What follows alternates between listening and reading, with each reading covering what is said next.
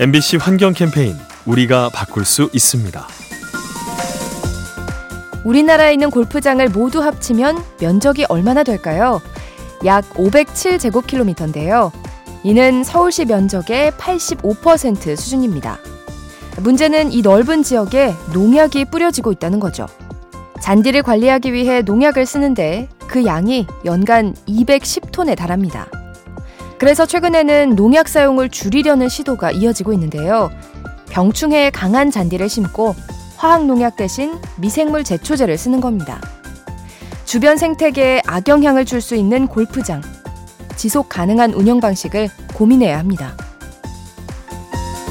이 캠페인은 오늘도 당신 편 MBC 라디오에서 전해드렸습니다.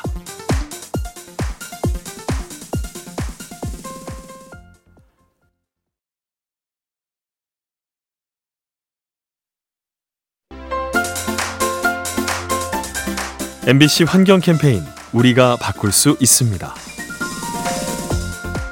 최근 기후변화의 여파로 산불이 잦아지고 있죠.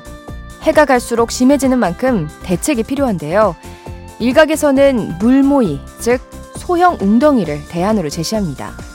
숲 사이사이에 일정 규모의 저장 공간을 만들어서 빗물을 머금도록 하는 건데요. 이렇게 하면 산의 습도가 전반적으로 높아져서 산불을 예방하는 효과가 생깁니다. 하지만 영향력이 적을 거란 의견도 있죠. 가뭄이 심할 때는 물이 마를 테고 관리하기도 어렵다는 겁니다. 산불을 줄이기 위한 아이디어, 물모이. 여러분은 어떻게 생각하시나요? 이 캠페인은 오늘도 당신 편 MBC 라디오에서 전해드렸습니다.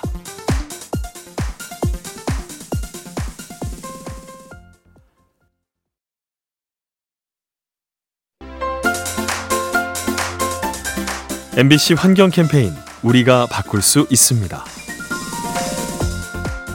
코로나가 한창일 때 전 국민이 사회적 거리두기를 실천했죠. 그런데 이 같은 거리두기는 야생동물을 대할 때도 필요합니다. 최근 제주 바다에서 주둥이 부분이 잘린 돌고래가 발견됐죠. 제주 해역에는 돌고래를 보기 위한 관광선이 다니는데요. 너무 가까이 접근해서 스크류에 다 다친 것으로 추정됩니다. 이런 사고가 잦아지자 해양수산부가 대책을 마련했는데요.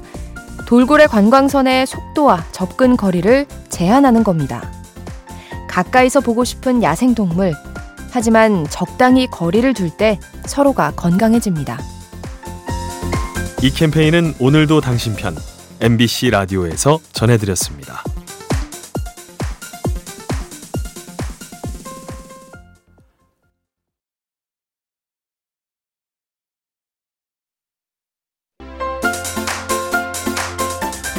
MBC 환경 캠페인 우리가 바꿀 수 있습니다. 자동차의 배기가스는 공기를 오염시키죠. 그런데 이에 못지않게 위험한 것이 비산 먼지입니다. 타이어가 지면에 닿을 때 나오는 먼지인데요. 배기가스는 저감 장치를 통해 정화라도 할 수 있지만 타이어 먼지는 금세 흩어져서 처리하기가 어렵습니다. 그래서 국내 연구진이 새로운 해결책을 고안했죠. 바퀴 주변에 특수한 집진 장치를 다는 건데요. 먼지가 전기적 성질을 띠도록 유도한 다음 집진기로 잡아내는 방식입니다. 타이어 옆에서 먼지를 잡는 장치. 빨리 상용화돼서 대기오염을 줄이면 좋겠습니다. 이 캠페인은 오늘도 당신 편 MBC 라디오에서 전해드렸습니다.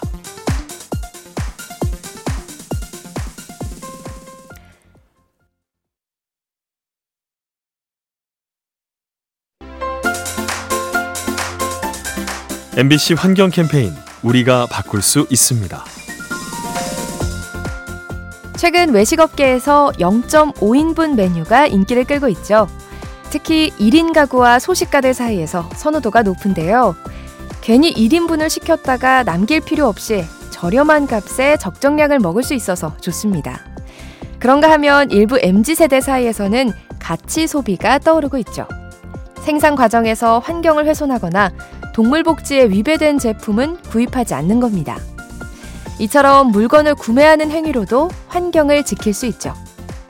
막연하게 느껴지는 환경보호, 소비 습관을 바꾸는 것부터 실천해 보면 어떨까요? 이 캠페인은 오늘도 당신 편 MBC 라디오에서 전해드렸습니다.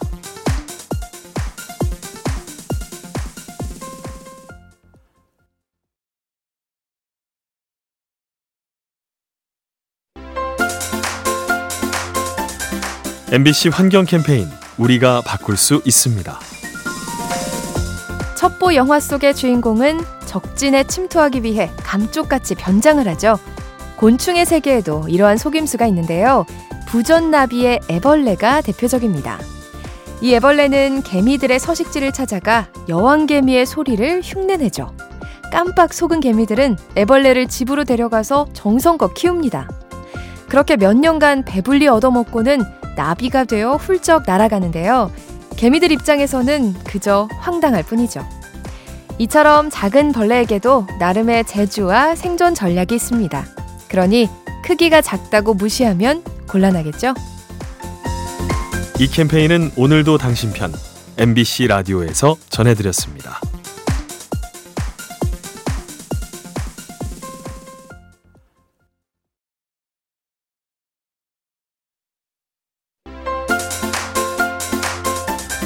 MBC 환경 캠페인 우리가 바꿀 수 있습니다. 관광지로 사랑받는 태국 치앙마이. 하지만 최근 관광객이 크게 줄어서 울상이라고 합니다. 이유는 심각한 대기 오염 때문이죠.